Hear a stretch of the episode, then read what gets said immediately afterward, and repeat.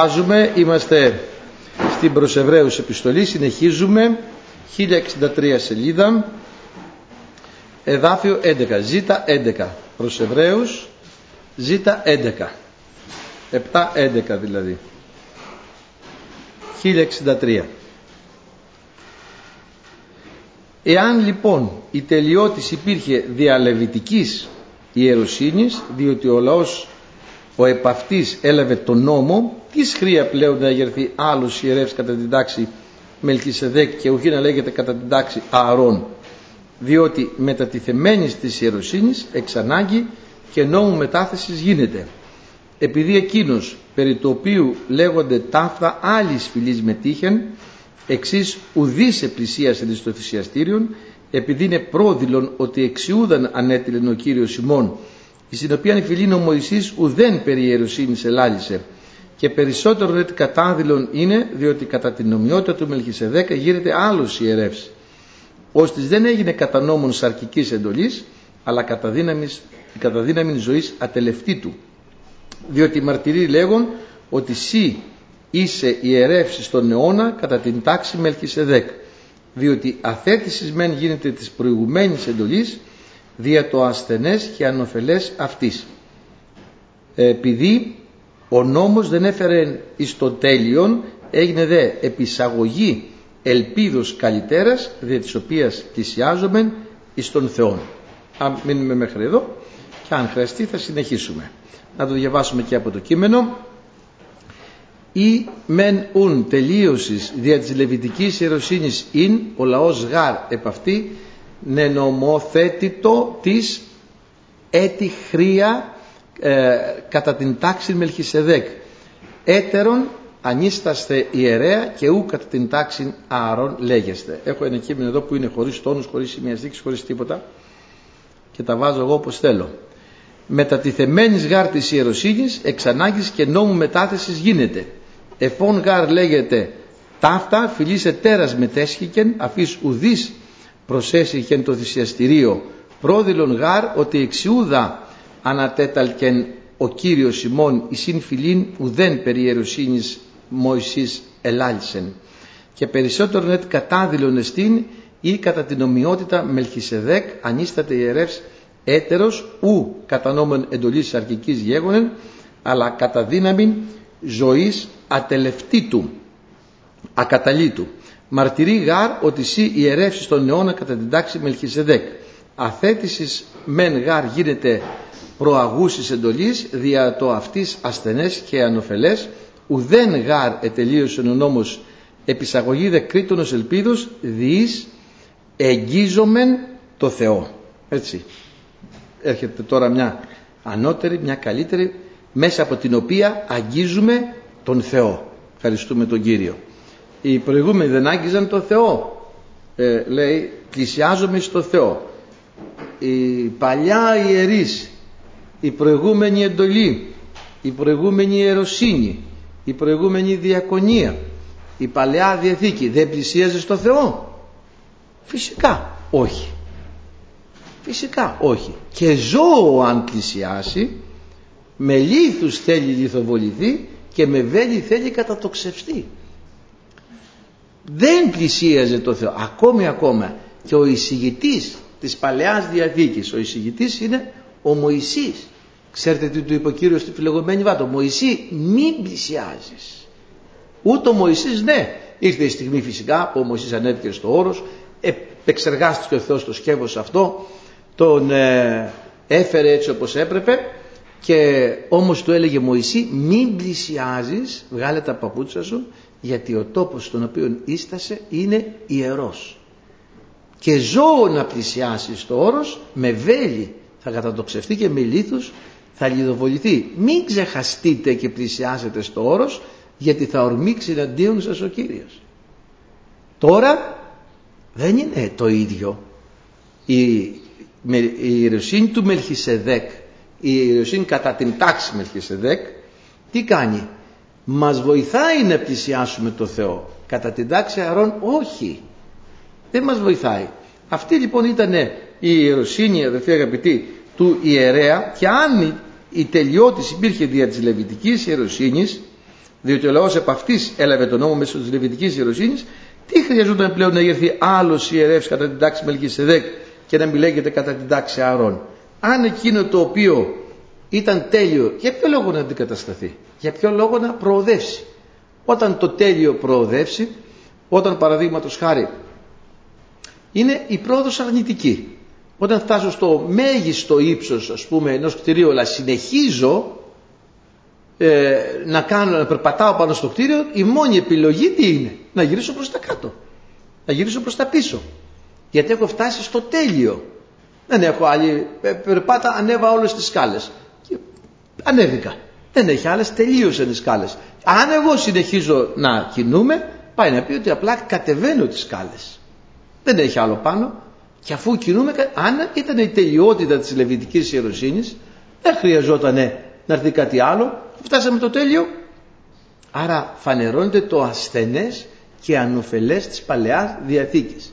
Δεν ήταν η Παλαιά Διαθήκη για όλους εμάς αλλά ήταν αδερφοί αγαπητοί για, το, για να μας βάλει σε, μια, ε, σε έναν προθάλαμο θα λέγαμε για να πλησιάσουμε σιγά σιγά το Θεό όταν θα έρθει ο Χριστός. Έτσι λοιπόν η Παλαιά Διαθήκη δεν πόητα για τον άνθρωπο να πλησιάσει το Θεό. Απέναντίας τον κράταγε σε μια απόσταση. Θα ανεβείτε εσύ, πούμε, ο Αρών και τα λοιπά, ο Ορ ε, και μείνανε ε, να κρατάνε το Μωυσή, τα χέρια του Μωυσή, ο Αρών και ο Ορ. Κάποια στιγμή ανέβηκε ο Μωυσής ψηλά, έμεινε πιο χαμηλά ο Ιησούς του Ναβί, ε, δεν, δεν ανέβαιναν όλοι στο όρος και δεν πλησίαζαν όλοι το Θεό. Βέβαια, όταν ε, πλησίασε ο Μωυσής το Θεό, κατάφερε και πλησίασε το Θεό με 40 μέρες και 40 νύχτες νηστεία, χωρίς να φάει και χωρίς να πιει, τότε άλλαξε. Έγινε διαφορετικός, κατέβηκε κάτω, δεν μπορούσαν οι Ισραήλ να ταινίσουν στο πρόσωπό του και έβαλε στο πρόσωπό του ένα ε, γιατί το λέει πάρα πολύ καθαρά εάν εκείνη η πρώτη λέει στο ΙΤΑ 7 στην επόμενη σελίδα διότι εάν η πρώτη εκείνη το άμεμπτος δεν ήθελε ζητήστε τόπος δια τη Δευτέρα η πρώτη Διαθήκη. Παράλληλα αν η πρώτη ιεροσύνη ή το άμεμπτος δεν θα χρειαζόταν άλλη ιεροσύνη αν η πρώτη Διαθήκη το άμεμπτος δεν θα χρειαζόταν άλλη Διαθήκη αν αυτό το οποίο έχω τέλειο δεν χρειάζεται κάτι άλλο αν υπάρχει το τέλειο είναι τέλειο. Γι' αυτό λέμε ότι ο Θεός είναι ο αυτός. Χθες, σήμερα, στον αιώνα. Γιατί είναι τέλειος και δεν έχει κάτι καινούριο. Δεν έχει να εξελιχθεί κάπου. Δεν είναι κανένας θεϊκός παράγοντας ημιτελής ώστε να τελειοποιηθεί. Ο Θεός είναι ο αυτός. Χθες, σήμερα, δεν εξελίσσεται. Δεν αλλάζει. Δι' αυτό λέει εσείς η Ισραήλ δεν απολέστητε διότι εγώ δεν αλλοιούμαι. Δεν αλλάζω. Είχα έλεος, έχω έλεος, θα έχω έλεος. Δόξα τω Θεώ. Αυτό λοιπόν λέει, αν εκείνη λοιπόν, λέει εδώ, ήταν άμεμπτος, δεν θα ζητούσε τόπο για τη Δευτέρα, γιατί έρχονται μέρες, λέγει ο Κύριος, και θα συντελέσω επί των οίκων Ισραήλ και επί των οίκων του Ιούδα, διαθήκην και νυν, ουχή κατά τη διαθήκη την οποία έκαμον προς τους πατέρας αυτών, έχει λοιπόν κάποιες διαφορές. Η διαθήκη καινούρια από τη διαθήκη την παλιά. Είχε ιερείς η Παλαιά Διαθήκη, έχει ιερείς η καινούρια Διαθήκη. Είχε αρχιερείς η Παλαιά Διαθήκη, έχει αρχιερέα. Απ, τσιμπήσαμε μέσα σε μια διαφορά, Παλαιάς και Καινής. Η Παλαιά λοιπόν, είχε ιερείς και η Καινή έχει ιερείς, η Παλαιά είχε αρχιερείς, η Καινή έχει αρχιερέα.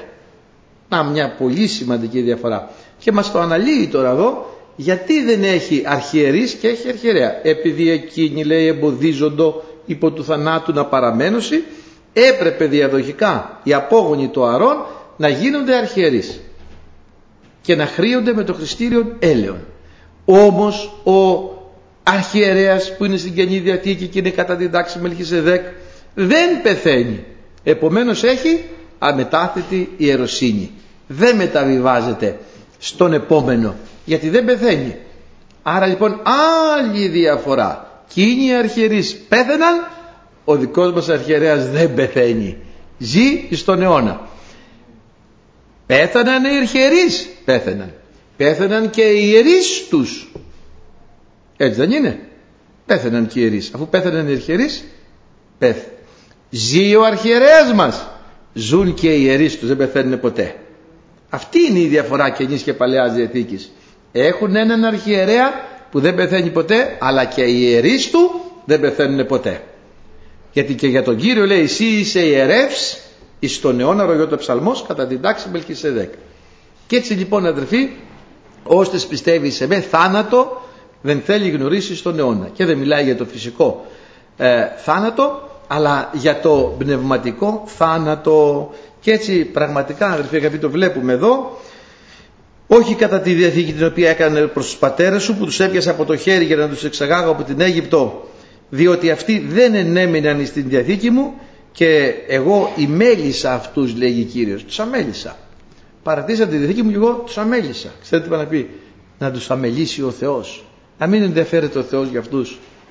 Είναι το πιο σκληρό πράγμα που θα μπορούσε κάποιος να βιώσει ε; να μην τον νοιάζει τον Θεό μου δεν σε νοιάζει για μένα. Μπα, δεν με νοιάζει. Ό,τι και να συμβεί δεν με νοιάζει. Διότι αυτή είναι η διαθήκη την οποία θέλω κάνει προς τον οίκον Ισραήλ μετά τις ημέρες λέει Κύριος. Θα δώσω τους νόμους μου στη διάνοια αυτών και θα γράψω αυτούς επί της καρδίας αυτών και θέλω εις αυτούς Θεός και αυτοί θα είναι σε με λαός. Να άλλη μια διαφορά παλαιάς διαθήκης και καινής διαθήκης. Στην παλαιά διαθήκη η νόμος, η νόμη, ο νόμος του Θεού ήταν γραμμένος σε πλάκες, λίθινες. Στην καινή διαθήκη θα γράψω τους νόμους μου λέει στις καρδιές σας. Στις καρδιές τους. Και θέλω να με γνωρίζει πάντες από μικρού έως μεγάλου και όλοι θα πλησιάζουν εις εμέ. Και μπορούμε πλέον να πλησιάζουμε. Ας πλησιάζομεν ενώ οπ Μωυσή μην πλησιάζεις. Οπ λαέ μην πλησιάζεις. Ούτε στους πρόποδες. Ενώ τώρα τι λέει ας πλησιάζομεν βλέπετε τη διαφορά. Λοιπόν με αληθινή καρδιά στο θρόνο της χάριτος τώρα μπορούμε να πλησιάζουμε γιατί οι νόμοι και η Διαθήκη του Θεού δεν είναι γραμμένη σε ξύλα, δεν είναι γραμμένη σε πέτρες, δεν είναι γραμμένη σε περγαμινές, δεν είναι γραμμένη σε παπύρους, δεν είναι γραμμένη σε κεραμικά ε, γραφίδες, δεν είναι γραμμένη σε όστρακα, δεν είναι γραμμένη με μελάνη ανθρώπινη, δεν είναι, έχουν χαραχτεί οι νόμοι αυτοί με ανθρώπινο τρόπο, αλλά είναι μέσα στην καρδιά του ανθρώπου. Ευχαριστούμε τον Θεό. Άρα λοιπόν κάθε άνθρωπος παραλαμβάνει τους νόμους του Θεού ο ίδιος και όχι δι' αντιπροσώπου από τον ίδιο τον Κύριο. Όταν αναγεννηθεί μέσα στην καρδιά του πάρε αυτό τον τόμο Ιζεκίλ και φάτον. Πιάσα τον τρώω λέει με όρεξη. Μέσα μας λοιπόν έρχεται ο νόμος του Θεού πλησιάζουμε πλέον το Θεό είναι χαραγμένος μέσα στην καρδιά μας ο λόγος του Θεού Γι' αυτό πάντες θέλει με γνωρίζει από μικρού έως μεγάλου. Όλοι μπορούν να πλησιάζουν το Θεό τώρα. Γιατί τότε όπως ξέρουμε η ιεροσύνη εκείνη ήθελε ε, μια ναοδομία όπως ήταν ας πούμε η σκηνή στην έρημο. Ε, αυτή την τύπο της ναοδομίας ακολουθήθηκε και από το Σολομώντα. Ε, έγινε η αυλή. Ήταν στην αυλή που μαζεύονταν ο λαός. Ήταν τα Άγια, κυρίως ναός και τα Άγια των Αγίων στα οποία εισήρχε το ο αρχιερέας την ημέρα του εξυλασμού για να κάνει θυσία υπέρ εαυτού και υπέρ των αμαρτιών του λαού. Αυτή ήταν η ναοδομία και η ναοδομία αυτή ακολουθείται και σήμερα διότι απλά στη σημερινή εποχή είναι Ιουδεοεβραεοχριστιανοί και δεν είναι γνήσιοι χριστιανοί αλλά ακολουθούν το τυπικό της Παλαιάς Διαθήκης. Έχουν εφεύρει για τον εαυτό τους τη λεγόμενη ειδική ιεροσύνη η οποία δεν είναι πουθενά γραμμένη στο Λόγο του Θεού και στο Ευαγγέλιο και κάνουν αρωνητικές κατά κάποιον τρόπο τελετές και σήμερα ιερείς. Έχουν ξεχωρίσει τον πρόναο, εκεί παλιά μπαίνανε οι κατηχούμενοι, τον κυρίως ναό και το, το ιερό το λεγόμενο. Ό, τι να σας πω και τι να περιγράψουμε από αυτά που σημαίνει εβραϊκά, παλαιοδιαθικά. Τελείως καμία μα καμία σχέση με το Λόγο του Θεού. Έχουν φέρει την ειδική ιεροσύνη, για να μπεις εκεί πρέπει να λειτουργήσεις, πρέπει να είσαι ειδικός ιερέας, ενώ ξέρουμε ότι σύμφωνα με το Ευαγγέλια όταν ο Χριστός σταυρώθηκε σκίστηκε το καταπέτασμα του ναού από άνωθεν έως κάτω και άνοιξε η οδό, η οδός προς τα Άγια. Και πράγματι μπορεί ο καθένας τώρα να μπαίνει στην παρουσία του Θεού. Και έχουν εφεύρει λοιπόν αυτή την περίεργη ιεροσύνη για να δικαιολογήσουν αυτή την περίεργη ειδική ιεροσύνη η οποία είναι από τα άγραφα έχουν εφεύρει τα μυστήρια θα δούμε λίγο και τα μυστήρια σήμερα τα οποία έχουν εφεύρει για να, γιατί τα μυστήρια μόνο ο μύστης μπορεί να τα, τα κάνει. Μύστες όμως είχαν τα ελευσίνια μυστήρια το και θα έχετε ακούσει και το τραγούδι της Περσεφόνης εκεί που έσμεγαν τα χέρια τους οι μύστες τώρα σβήνουν τα ποτσίγαρα οι τουρίστες. Πάνε αυτά. Δεν υπάρχουν. Πουθενά. Δεν υπάρχουν μύστες για να κάνουν μυστήρια. Δεν υπάρχουν σαμάνι. Δεν υπάρχουν γκουρού. Δεν υπάρχουν αντίστοιχοι ιερείς. Δεν υπάρχουν τέτοια πράγματα στην Καινή Διαθήκη πουθενά. Δεν υπάρχουν μάγοι της φυλής για να κάνουν τις τελετές. Δεν υπάρχουν μυστήρια για να γίνουν οι τελετές. Τελετουργικά μυστήρια. Οι ιερείς λοιπόν αδερφοί της Παλαιάς Διαθήκης έχουν μεταφερθεί στην Καινή Διαθήκη και υπάρχει ένα χρήσμα, υπάρχει κάποια άλλα μυστήρια της ιεροσύνης. Από πού και ως πού η ιεροσύνη είναι μυστήριο; Α δούμε τι μυστήρια λέει ο Λόγος του Θεού. Ε, υπάρχουν τα μυστήρια του ευχελαίου, ξέρω τους εξομολόγης. Έχουν εφεύρει ένα σώρο πράγματα για να δικαιολογήσουν τη θέση τους. Το ιερατείο. Το ιερατείο έχει μεγάλη δύναμη. Δηλαδή δεν μας ενδιαφέρει η πολιτικολογία, αλλά έχουμε ακούσει, θέλετε, ξέρω εγώ, σεβασμένο να τη την κυβέρνηση. Ό,τι, καταλάβατε, έχει γίνει πολιτικο-θρησκευτικό το σύστημα, έχουν παντρευτεί η εκοσμίκευση της Εκκλησίας κυρίως ήρθε στην εποχή του Βυζαντίου, που οι αυτοκράτορες έγιναν ελαίο Θεού και μάλιστα έγιναν πρόεδροι όλων των συνόδων οι αυτοκράτορες και επέβαλαν ό,τι ήθελαν οι αυτοκράτορες. Φυσικά επειδή η Εκκλησία είχε κοσμικευτεί είχε ξεπέσει δεν θυμάμαι ποιος αυτοκράτορας ο Ιστινιανός πρέπει να ήταν παρακάλεσε τους αρχιερείς τα πατριάρχες και τα λοιπά και τους είπε σας παρακαλώ πολύ χαρίστε μου την ειρήνη στην αυτοκρατορία και θα σας χαρίσω τη μισή αυτοκρατορία τόσο πολύ τσακώνονταν ε, για όλα αυτά. Και άρχισαν να παίρνουν μεγάλους τίτλους, βαρύγδουπους και να, να στολίζονται οι ιερείς πλέον με άμφια βασιλικά, με άμφια ε, εβραϊκά, ένα συνοθήλευμα εβραϊκών, βασιλικών και βυζαντινών αμφίων. Θα πρέπει να φοράει ξέρω εγώ το ομοφόριο, πού τα λέει λόγους του Θεού αυτά; Θα πρέπει να φοράει το στιχάριο θα πρέπει να φοράει το φελόνι θα πρέπει να φοράει ξέρω εγώ το σάκο, θα πρέπει να φοράει το επιτραχύλιο, θα πρέπει να φοράει, ε, ξέρω πώς τα λένε, δεν τα θυμάμαι και εγώ όλα αυτά, πράγματα που δεν φαίνονται πουθενά μέσα στην Αγία Γραφή. Για να όμως κρατήσουν τις θέσεις τους ιερείς, τα εφήβραν και τα κράτησαν. Ενώ δεν υπάρχει αυτή η ιεροσύνη πουθενά στην Αγία Γραφή. Μόνο ένα υπάρχει. Σεις πλέον είστε βασιλείς και ιερείς του υψίστου. Όλος ο λαός του Θεού ιερουργεί, μπαίνει στα Άγια των Αγίων, μπαίνει στην παρουσία του Θεού, γιατί άνοιξε ο δρόμος.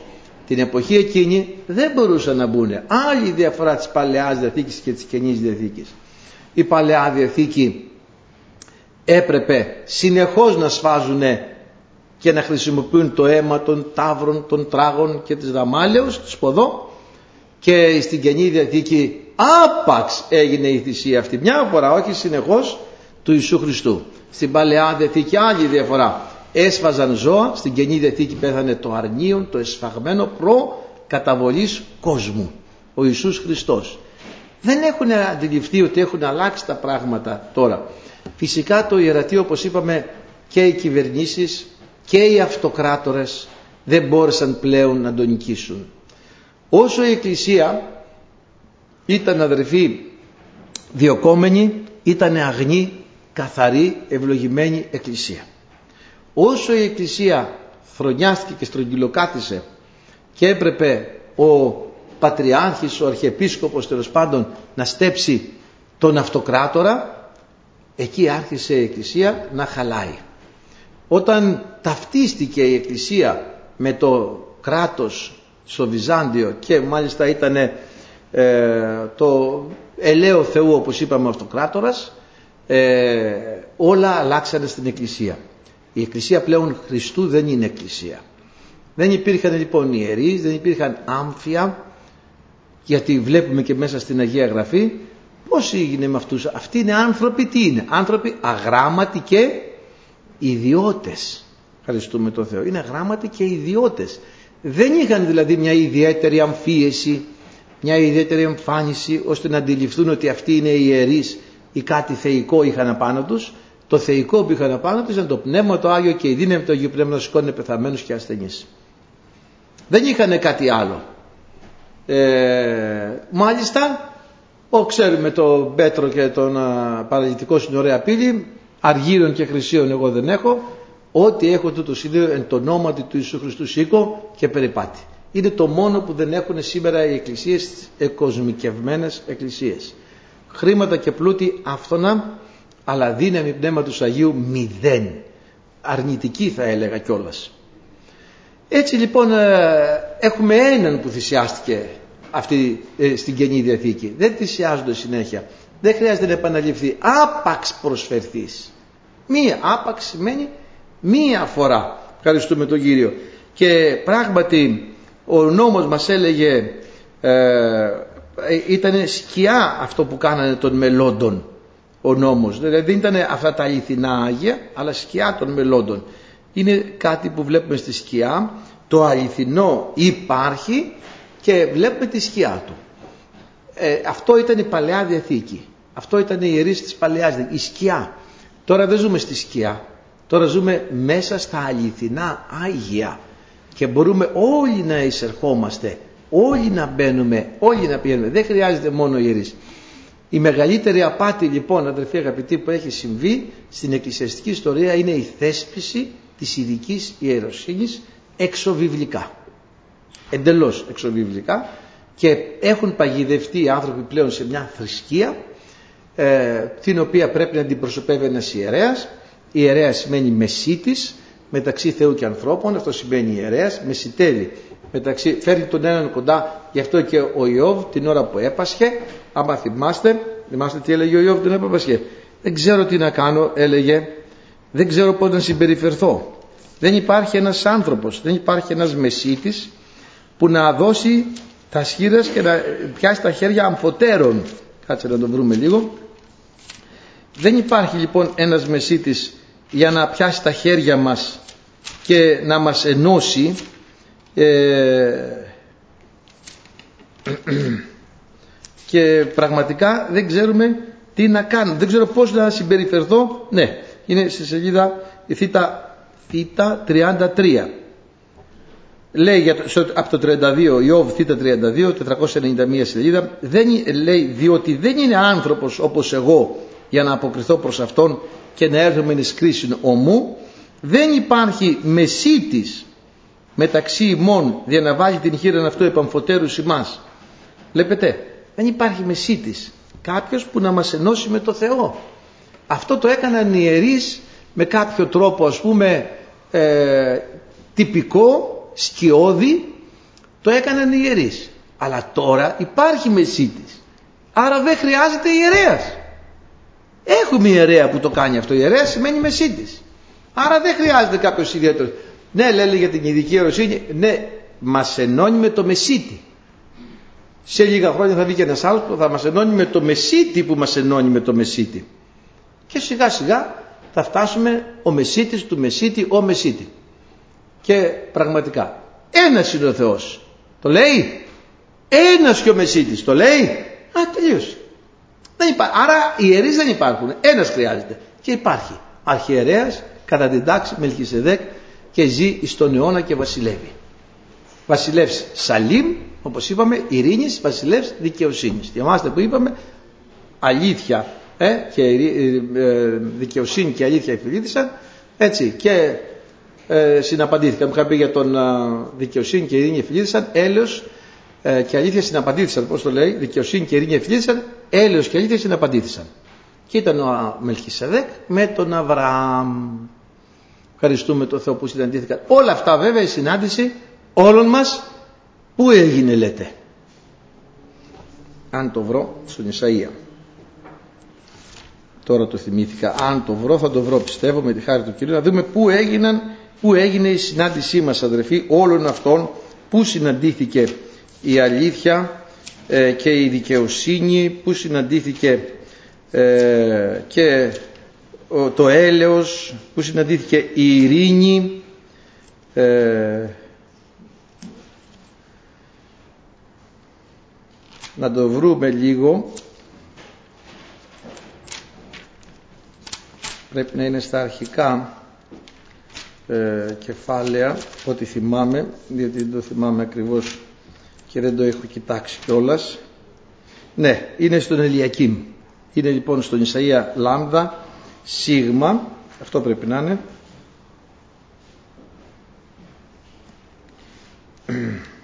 Όχι. Αλλά είναι με τον Ελιακήμ. Ε, και πραγματικά λέει το εξής ότι εκεί κρέμονται θα το πω τώρα από μόνος μου ε, σκεύη σκεύη όλα τα σκεύη ε, ναι το βρήκαμε είναι ΚΒ εκεί έγινε η συνάντηση τώρα που θα δούμε αδερφοί όλων μας η συνάντηση και το, όπως έγινε το Αβραάμ όπως είπαμε με το Μελχισεδέκ που είναι ο αρχιερέας και είναι προτύπωσης του Ιησού Χριστού κάπου έγινε και η δική μας συνάντηση. Η δική μας συνάντηση είναι στον Ισαΐα ΚΒ 22.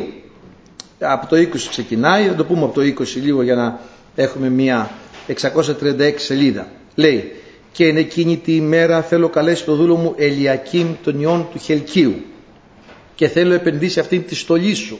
Βλέπετε θα του βάλει τη στολή, την αρχιερατική ε, και θέλω περιζώσει αυτόν τη ζώνη σου και την εξουσία σου θέλω δώσει στην χείρα αυτού και θέλει είστε πατήρι στους κατοίκους της Ιερουσαλήμ και στον οίκον Ιούδα έτσι συμβολίζει τον Χριστό ο Ελιακήμ και θέλω βάλει επί των νόμων αυτού το κλειδίο του οίκου του Δαβίδ. Βλέπετε το κλειδίο του οίκου του Δαβίδ. Θα βάλω επί τον νόμο όχι το ομοφόριο που φοράνε ένα που λέγεται ομοφόριο σήμερα οι ιερείς. Τι να το κάνω το ομοφόριο; Να βάλεις το κλειδί του οίκου του Δαβίδ πάνω θα του δώσω λοιπόν το κλειδί του οίκου του Δαβίδ. Και θέλει ανοίγει και ουδής κλείει και θέλει κλείει και ουδής ανοίγει. Και θέλω στηρίξει αυτόν ως πάσαλον εν τόπος στερεό προσέχετε ως πάσαλον εν τόπος στερεό και θέλει είστε ως θρόνος δόξης αυτός ο πάσαλος.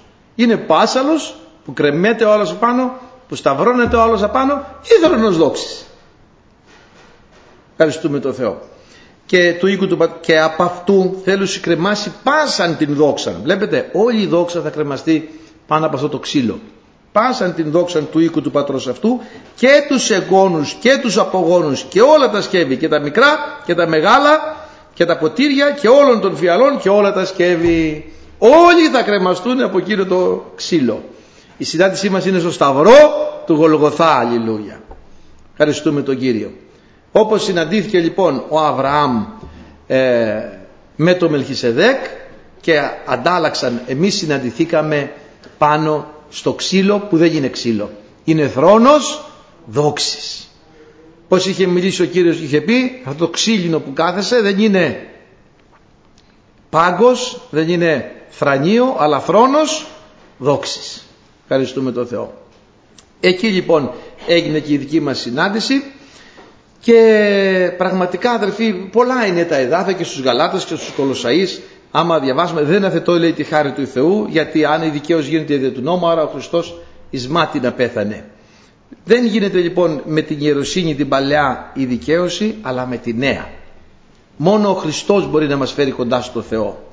Μόνο ο Χριστός μπορεί να ανοίξει το δρόμο προς τα Άγια. Μόνο ο Χριστός μπορεί να είναι ο Μεσίτης. Μόνο ο Χριστός μας ενώνει με το Θεό. Μόνο ο Χριστός ζει.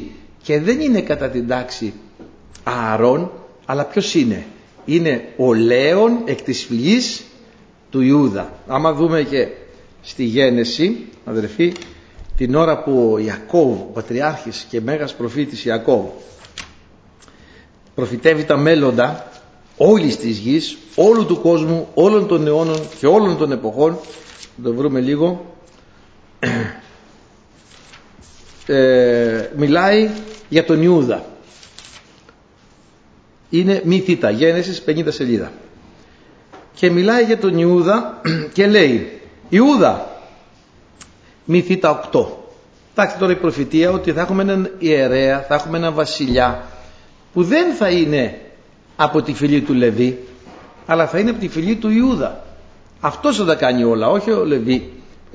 Προφητεύει βέβαια εδώ, ε, ακόμη δεν είχε έρθει φυσικά ο Μωυσής, αλλά προφητεύει για μέλλον μακρόν. Και λέει τώρα στο 8, Ιούδα, εσέ θέλουσε επενέσει αδελφή σου. Βλέπετε κατευθείαν, παίρνει τον έπαινο ο Ιούδας. Το χέρι σου θα είναι στον τράχυλο των εχθρών σου. Θυμάστε τι είχαμε πει για τις πέντε βασιλείες πατήσανε πάνω ο Ιησούς του Ναβί, ο Ιησούς του Ναβί, ένας άλλος Ιησούς τώρα πατάει τον τράχυλο, εσύ θα του κεντήσεις την πτέρνα αυτός θα σου συντρίψει την κεφαλή. Λοιπόν, η ή του πατρός σου θέλουν σε προσκυνήσει. Όλες οι υπόλοιπες φυλές θα προσκυνήσουν τον Ιούδα. Άρα εδώ είναι πρόδειλον. Τι σημαίνει πρόδειλον; Πρόδειλον σημαίνει φανε... και κατάδειλον λέει πιο κάτω. Πρόδειλον και κατά σημαίνει ολοφάνερο. Δηλώνω στα αρχαία ελληνικά σημαίνει φανερώνω. Αυτό σημαίνει δηλώνω. Λέει θα μας αποκαλύψει ο Θεός τα άδειλα και τα κρύφια αυτού. Τα άδειλα, τα αφανέρωτα, τα αδήλωτα, τα άδειλα που δεν είναι φανερά. Κάναμε ένα κείμενο θυμάμαστε στα αρχαία ελληνικά. Το Κιδίδης πρέπει να ήταν που ήταν, ε, τους πήγαν τα μαντάτα σε μια πόλη ότι έρχεται ο εχθρός και δεν κατάφεραν να το αναχαιτήσουν. Ότε δε ήκουσαν το γεγεννημένον ότι μεν σφόδρα ενιάστησαν πάσιν δήλων ειν. Δηλαδή μόλις άκουσαν τα νέα ότι τους έπιασαν τα νεύρα τους ήταν ολοφάνερο. Αυτό σημαίνει το δηλώνω. Έτσι. Είναι, λοιπόν, θα σε επενέσουν οι αδελφοί σου Ιούδα. Θα σε προσκυνήσουν οι αδελφοί σου Ιούδα. Λοιπόν, ε, θα νικήσεις τους εχθρούς σου Ιούδα. Σκύμνος λέοντος είναι ο Ιούδας, δηλαδή ο λέον εκ της φυλής του Ιούδα που λέει και στην Αποκάλυψη εκ του θερεύματος η έμου ανέβης. Αναπεσών εκοιμήθη λέον και ο σκύμνος λέοντος ποιος θα τον εγείρει είναι ο θάνατος του Κυρίου μας τρεις μέρες και ηγέρθη γι' αυτό λέει κοιμήθηκε αλλά θα ηγερθεί έτσι ποιος θα τον εγείρει ο ίδιος ο Κύριος είναι η αυτό ζωή ε, λοιπόν δεν θέλει εκλείψει το σκύπτρον εκ του Ιούδα. Βλέπετε η βασιλεία σου θα είναι αιώνια και στην βασιλεία αυτού δεν θέλει είστε Τέλος. Δεν θα εκλείψει το σκύπτρα του Ιούδα ούτε νομοθέτης εκ μέσω των ποδών αυτού έως σου έρθει ο Σιλό. Τι σημαίνει Σιλό, είπα στην κολυμπήθρα του Σιλοάμ που σημαίνει απεσταλμένος, ο Απόστολος. Έχουμε λοιπόν στην προσευρία που διαβάζουμε Απόστολον και Αρχιερέαν, Σιλό δηλαδή έχουμε, θα έρθει ο Σιλό, θα έρθει ο απεσταλμένος. Αυτός θα είναι ο ιερέας. Έτσι, και εις αυτόν θελείστε η υπακοή των λαών. Εις την άμπελον δένει το πολάριον αυτού και εις των εκλεκτών βλαστών το πεδίον της όνου αυτού. Έρχεται ο βασιλεύς προς επαρές και καθήμενος επί πόλου όνου. Έτσι, το πολάριον, έτσι. Και στον εκλεκτών βλαστών το πεδίο της όνου. Θέλει πλήνει ενίνο το ένδυμα αυτού και εν το αίμα της ταφυλής το περιβόλιο αυτού. Βλέπετε, στο αίμα, στον ίνο, στο κρασί θα απτυθεί, είναι το αίμα του Χριστού, η οφθαλμή του θα είναι ερυθρή εκ του ίνου και οι οδόντες λευκή εκ του γάλακτος. Το πνεύμα, έτσι, και ο αγιασμός. Το πνεύμα είναι ο ίνος και το γάλα είναι η καθαρότητα. Αυτά λοιπόν λέει ο Πατριάρχης και προφήτης Ιακώβ περί του Ιούδα.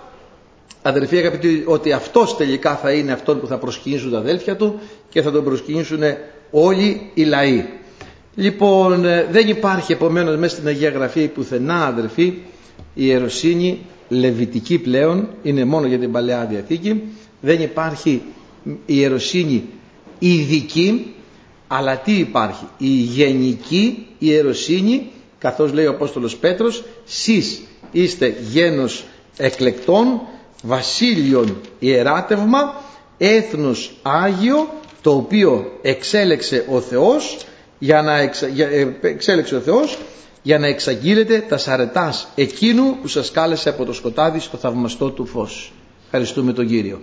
Έτσι, είμαστε γένος εκλεκτό, βασίλειο, ιεράτευμα, έθνος, Άγιο. Εμείς είμαστε λοιπόν, εσείς είστε λοιπόν ιερείς και βασιλείς του υψίστου. Ποιος ήτανε ιερεύς και βασιλιάς, ο Μελχισεδέκ. Έτσι.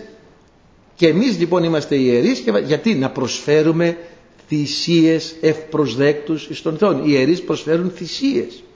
Τι θυσίες; Παραστήσατε λοιπόν τα σώματά σας θυσία ζώσα αγία ευάρεστο στο Θεό που είναι η λογική σας λατρεία.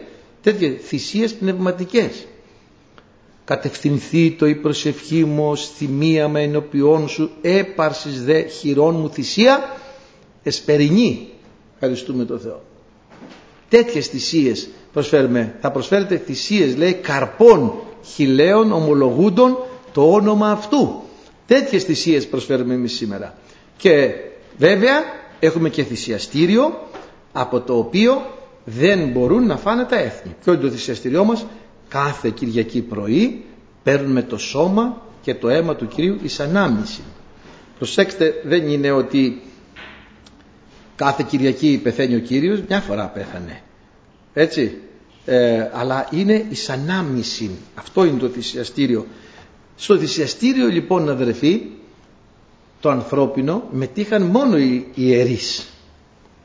Απαγορευότανε να φάει οποιοδήποτε άλλος. Θυμάμαι εγώ είχα ένα γνωστό παπά και είχε πάρει όλες τις λειτουργίες. Ο παπάς μετά από τα 40 λίτουργα και τα λοιπά τις είχε πάρει στο σπίτι. Και πέρασε κι εγώ έτσι κάπως και τις είδα και λυμπίστηκα μια λειτουργία ο παπάς παγορεύεται να φας. Έτσι έλεγε η Παλαιά Διαθήκη. Παγορεύεται να φάνε εκ των ιερών μόνο οι ιερείς. Οι ιερείς λέει τρώγουσιν εκ των ιερών. Παγορεύεται λοιπόν. Και μόλις πήγε πιο κάτω εκεί ο παπάς, η παπαδιά τρέχει και μου δίνει μια λέει κρύφτηνε κάτω από την πλούζα σου, την έβαλα εγώ κάτω την πλούζα μου και πήρε τη λειτουργιά. Από τα ιερά τρώνε οι Έλληνες. Μάλιστα άμα θυμάστε όταν ο Δαβίδ αποκαμωμένος με τους ε, φαντάρους που είχε κοντά του και κυνηγημένος από τον Σαούλ πεινασμένος αποκαμωμένος τι έχεις να φάμε λέει εδώ πέρα του λέει το αβιάθαρ, το επιβιάθαρ αρχιερέως Λέει έχω μόνο τους άρτους της προθέσεως. 12 καρβέλια βάζανε πάνω σε ένα τραπέζι. Λέει δώσ' μου αυτούς, μα είναι, λέει, τώρα κατά κάποιο τρόπο είναι κοινή, λέει, μπήκανε καινούργοι. Και έφαγε, λέει ο Δαβίδ από τους άρτους της προθέσεως, επί αβιάθατη αρχαίρεως. Ενώ έπρεπε μόνο οι ιερείς να τρώνε. Όμως ο νόμος είναι νόμος. Και στην Καινή Διαθήκη μόνο οι ιερείς συμμετέχουνε. Μόνο όσοι είναι βασιλείς και ιερείς συμμετέχουνε. Απλά μπορούν όλοι να είναι τώρα. Αν θέλουν και αν αναγεννηθούν και αν πιστέψουν στο Χριστό. Μπορούν όλοι να γίνουν ιερείς και βασιλείς και να μετέχουν του θυσιαστηρίου. Έλεγε λοιπόν και στην παλαιά αδερφή και αδερφή στο Λεβιτικό θα τους αγιάσεις γιατί τον άρτο του Θεού προσφέρει στο ΚΑ ο ιερεύς τους ιερείς όλους έλεγε δεν θα κόψουν τα μαλλιά τους να γιατί δεν κουρεύονται έλεγε απογορεύεται να κόψεις τα μαλλιά σου στους ιερείς απαγορεύεται να ε, ψαλιδίσεις τα άκρα των πογόνων σου όλα αυτά τα έλεγαν ε, για τη λεβιτική ιεροσύνη και τα κρατάνε και σήμερα. Πολλοί ιερείς.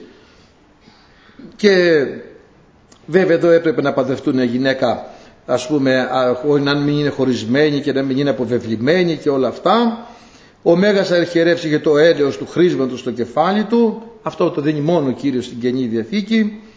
Ε, και όλα αυτά ε, τα έλεγε στο ΚΑΠΑ του Λεβιτικού τα λέει ε, όλα αυτά και συνεχίζει και στο ΚΑΠΑΒ αυτό που λέγαμε πριν λέει ουδής αλλογενής θέλει φάγει από τον Αγίον κάποιος δηλαδή αλλογενής που δεν είναι ιερέας και Λεβίτης ξέρω εγώ δεν θα φάει από τα Άγια όπως και εμείς σήμερα δεν μπορεί να κοινωνήσει όποιος έρθει μες στην εκκλησία ό,τι και να είναι πρέπει να έχει γίνει ιερέας αν δεν γίνει ιερέας δεν μπορεί να κοινωνήσει, δεν μπορεί να πάρει τα Άγια. Έτσι ήταν στην Παλαιά Διαθήκη. Πώς θα γίνει ιερέας, αν αναγεννηθεί, αν βαπτιστεί στο νερό. Έτσι. Τότε προστίθεται στην τάξη της ιεροσύνης, στο βασίλειον ιεράτευμα. Γι' αυτό δεν μπορεί να κοινωνάει όποιος δεν είναι ε, αναγεννημένος. Δεν μπορεί να λέει ας πούμε θα σφάξετε το αρνί αλλά ουδής απερίτμητος θα μετέχει του αρνίου. Το ίδιος είναι, το ίδιο είναι. Δεν μπορεί να κοινωνάει ποιος είναι απερίτμητος, δηλαδή αβάπτιστος, μη αναγεννημένος που δεν έχει μπει στην εκκλησία, κάνει το ίδιο λέει και ο Ιζεκίλ νομίζω στο, στο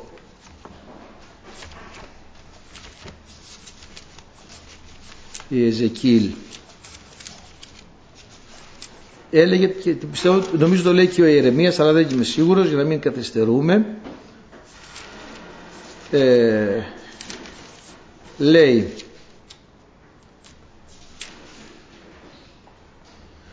λέει στο μη δέλτα ε, ούτω λέει γύρω ο Θεός 20 Ισραήλ αρκέστητες εις πάντα τα ευδελίγματα ημών. Εισήξατε αλογενείς απεριτμήτους στην καρδία και απεριτμήτους στη σάρκα να είναι στο αγιαστηριό μου και το βεβηλώνω δηλαδή μη αναγεννημένους.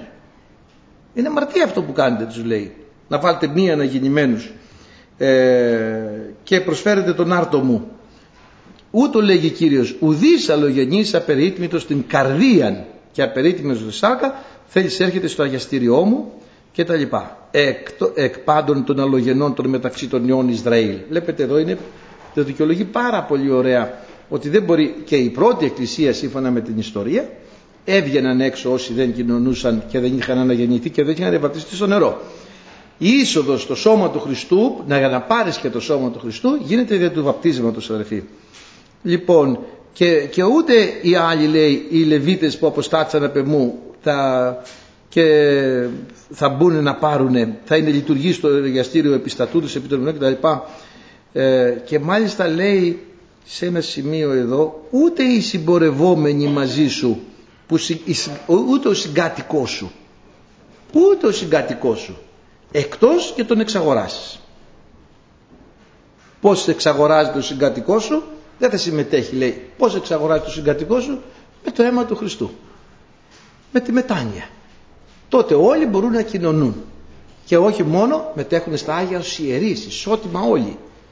Ε, δεν υπάρχει κάποιος ανώτερος ή κατώτερος, εσείς πάντες είστε ιερείς όλοι.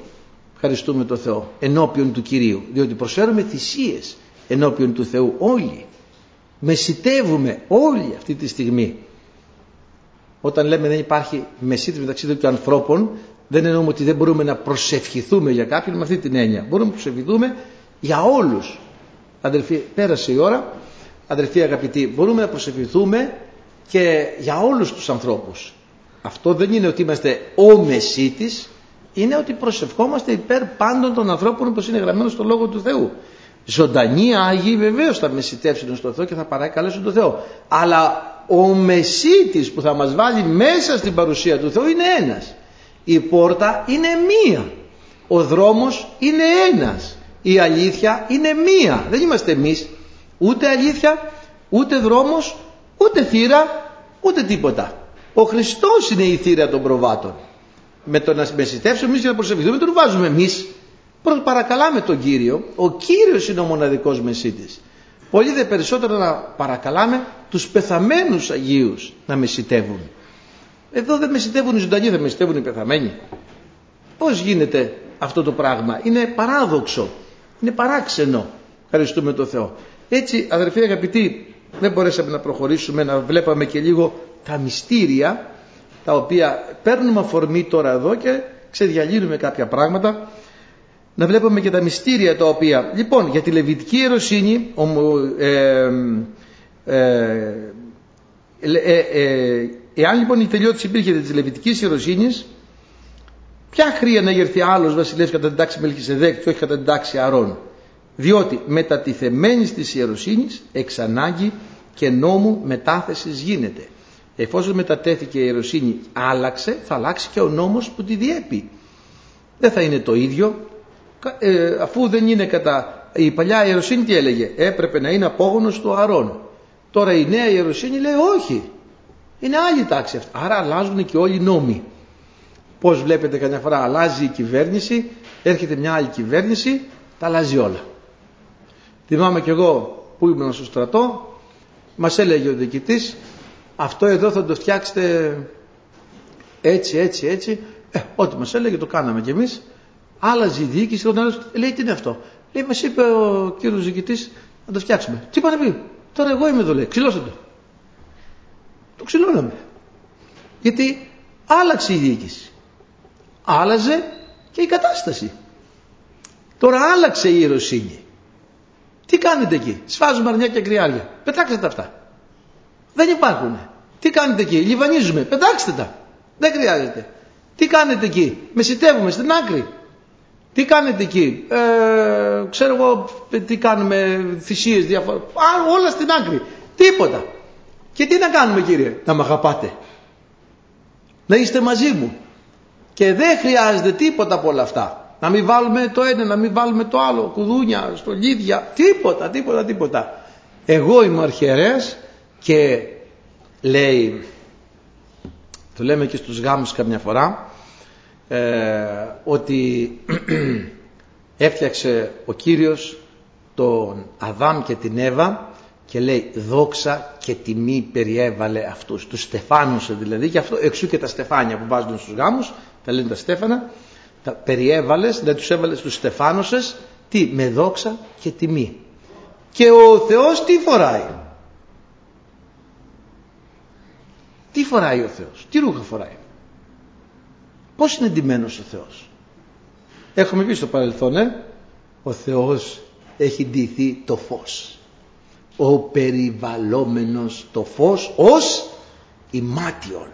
Ευχαριστούμε το Θεό. Ο Θεός λοιπόν είναι εντυμένος στο φως. Και εμάς δεν μας δίνει άλλα άμφια. Τι λέει, εσείς είστε το φως του κόσμου. Και εμείς φοράμε τη στολή, τη φωτεινή, την έντοξη, τη λαμπρή, το φως του Χριστού αδερφοί. Εσείς είστε το φως του κόσμου. Και είμαστε ιερείς σύμφωνα με το Λόγο του Θεού και είμαστε και βασιλείς επίσης σύμφωνα με το Λόγο του Θεού και είμαστε και ένα έθνος και ένας λαός Άγιος σύμφωνα με το Λόγο του Θεού και είμαστε μέσα στα Άγια δικαιωματικά όλοι γιατί όλοι κρεμαστήκαμε από εκείνον τον μπάσαλο όλη η δόξα κρέμεται από εκεί τα σκεύη τα μικρά και τα μεγάλα κρέμονται από εκεί και οι έγκονοι και οι απόγονοι κρέμονται από εκεί. Άρα είμαστε και εμείς από αυτούς που είμαστε πάνω στο σταυρό του Γολγοθά και ατενίζουμε και εμείς τη δόξα του Κυρίου αδελφοί χωρίς να χρειάζεται καμιά ειδική ιεροσύνη γιατί η οδός προς τα Άγια άνοιξε την ημέρα που ο Χριστός πέθανε και σταυρώθηκε και άνοιξε η οδός στο καταπέτασμα του νέου Εσχίστη από άνωθεν έως κάτω και τώρα πλέον η ναοδομία και αυτή έχει αλλάξει. Γιατί μετατεθειμένη της ιεροσύνης όπως είπαμε εξ ανάγκης και νόμου μετάφρασης γίνεται η ναοδομία πλέον δεν είναι τρίκλητη βασιλική ούτε τρίκλητη βασιλική μετατρούλου ούτε γοτθική ούτε τίποτα η ναοδομία πλέον είναι σώμα ψυχή και πνεύμα. Σεις είστε ναός του Θεού και το πνεύμα του Θεού κατοικεί εν ημίν και πλέον η ναοδομία είναι κοινή για όλους σώμα, η αυλή, ψυχή, τα Άγια, ο Κυρίως Ναός και το πνεύμα, τα Άγια των Αγίων όπου και ηρουργεί το πνεύμα του Θεού. Αμήν.